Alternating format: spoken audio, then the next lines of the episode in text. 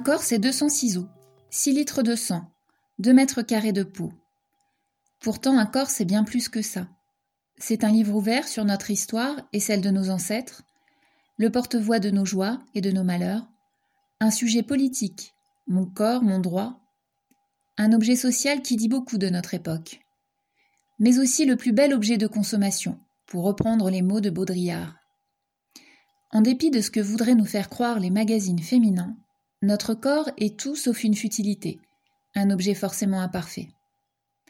Je suis Sophie Gourion et dans ce podcast, je m'intéresserai à mon corps, à ce qu'il dit de moi et de notre société.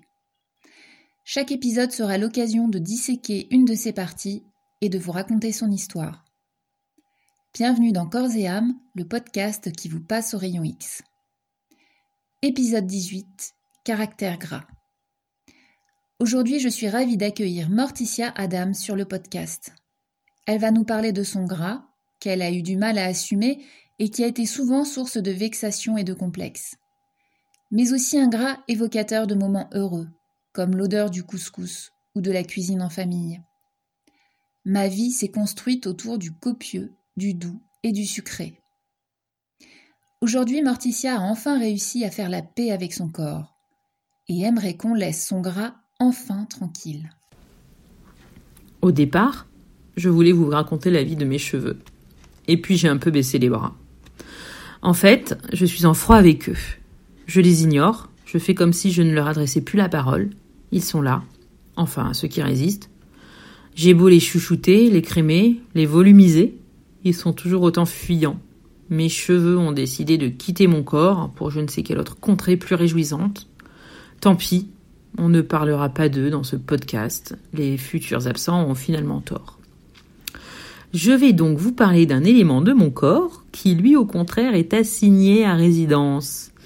Il a vraisemblablement décidé de ne plus le quitter ou du moins d'établir un bail option tacite reconduction, sans aucun préavis de déménagement prévu. Un élément bien installé, confortablement même, il s'agit de mon gras. Le gras, au même titre qu'une main, une jambe, un pied, est un élément incontournable de mon physique.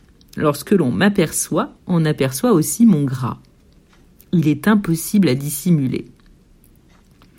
Pourtant, en dehors de ce corps qui est depuis un bon bout de temps façonné par mon gras, il est impossible de discerner du gras à l'œil nu.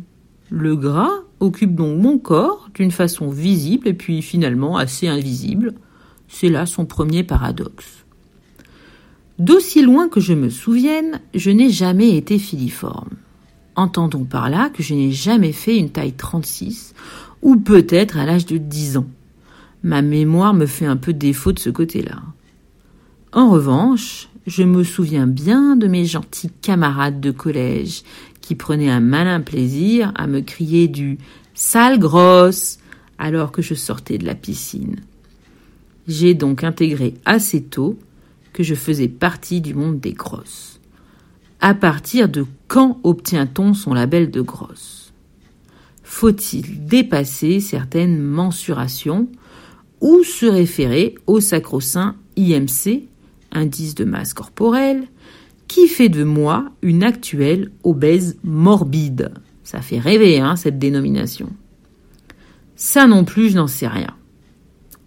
Le gras m'a accompagné durant les 30 dernières années de ma vie, j'en ai actuellement 45, où souvent j'ai tour à tour été complexé de ne pouvoir rentrer dans du 38, condamné à porter du 46 ou du 48 selon les périodes, où j'ai pris 30 kilos à chacune de mes grossesses, je vous laisse songer à l'actuel excédent de bagages, où mes jambes n'ont plus rien à envier à Google Maps. Les régimes ont fonctionné, puis échoué pour refonctionner, pour finalement devenir une véritable phobie, un réel calvaire. Mais le gras m'a aussi accompagné dans des moments de bonheur et de partage, comme ceux de cuisiner pour les gens que j'aime, de me faire plaisir dans des bons restaurants, d'apprendre à mes enfants comment on confectionne un plat de lasagne ou un cake au citron pavot, de me souvenir de ces dimanches matins où l'odeur du couscous mijotant dans la cuisine venait me chatouiller les narines jusqu'au fond de mon lit. Maman, je t'aime. Ma vie s'est construite autour du copieux, du doux et du sucré. Le réconfort dans la nourriture, il n'y avait que ça de vrai. Je ne suis pas née pour être mince. En regardant des photos de famille en noir et blanc, je ne vois que des gros. Ou plutôt, je devrais dire des grosses. Des femmes charnues. Mon gène du gras, il est là. Il est en elle. Il existe depuis des siècles. C'est une évidence. Je ne peux pas grand-chose à cela. Ou plutôt si, je peux décider là tout de suite de lui foutre la paix à mon gras. En fait, je voudrais déjà qu'on lui foute la paix, tout court, à mon gras. Je dis on car finalement, il dérange plus les autres que moi-même. C'est toujours amusant de regarder l'effet du gras chez les autres. Globalement, le commun des mortels n'est pas à l'aise avec une taille au-dessus du 40. Tout ce qui n'est pas dans l'harmonie la plus totale le fait complètement flipper. Si vous capitalisez une taille 48 pour une bonne centaine de kilos, alors c'est l'horreur assurée. Vous décrochez haut la main votre statut de paria. Du gras, du gros, de l'introuvable en fringues, des fauteuils de restaurant dans lesquels vous pouvez potentiellement rester coincé, des fesses qui débordent dans le métro ou dans le seconde classe du TGV, les voyages en avion, j'ose même pas y penser.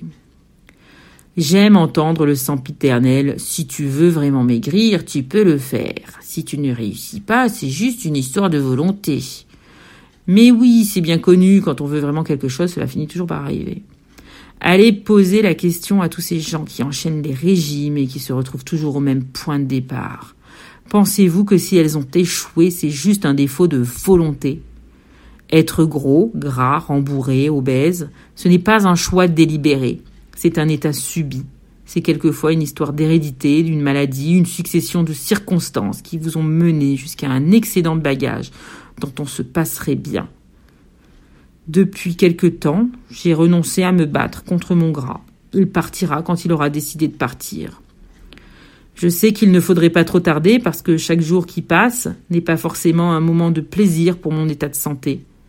Se trimballer 30 kilos de trop à la longue, ça cause quelques dégâts collatéraux mais je ne vois aucun intérêt à livrer une bataille contre mon corps. Il serait plus judicieux, de mon point de vue, de l'accompagner, de le choyer, de le remercier d'avoir encaissé plus qu'il n'aurait dû finalement en encaisser durant ces trente dernières années. Finalement, je suis une simple femme, mais en caractère gras.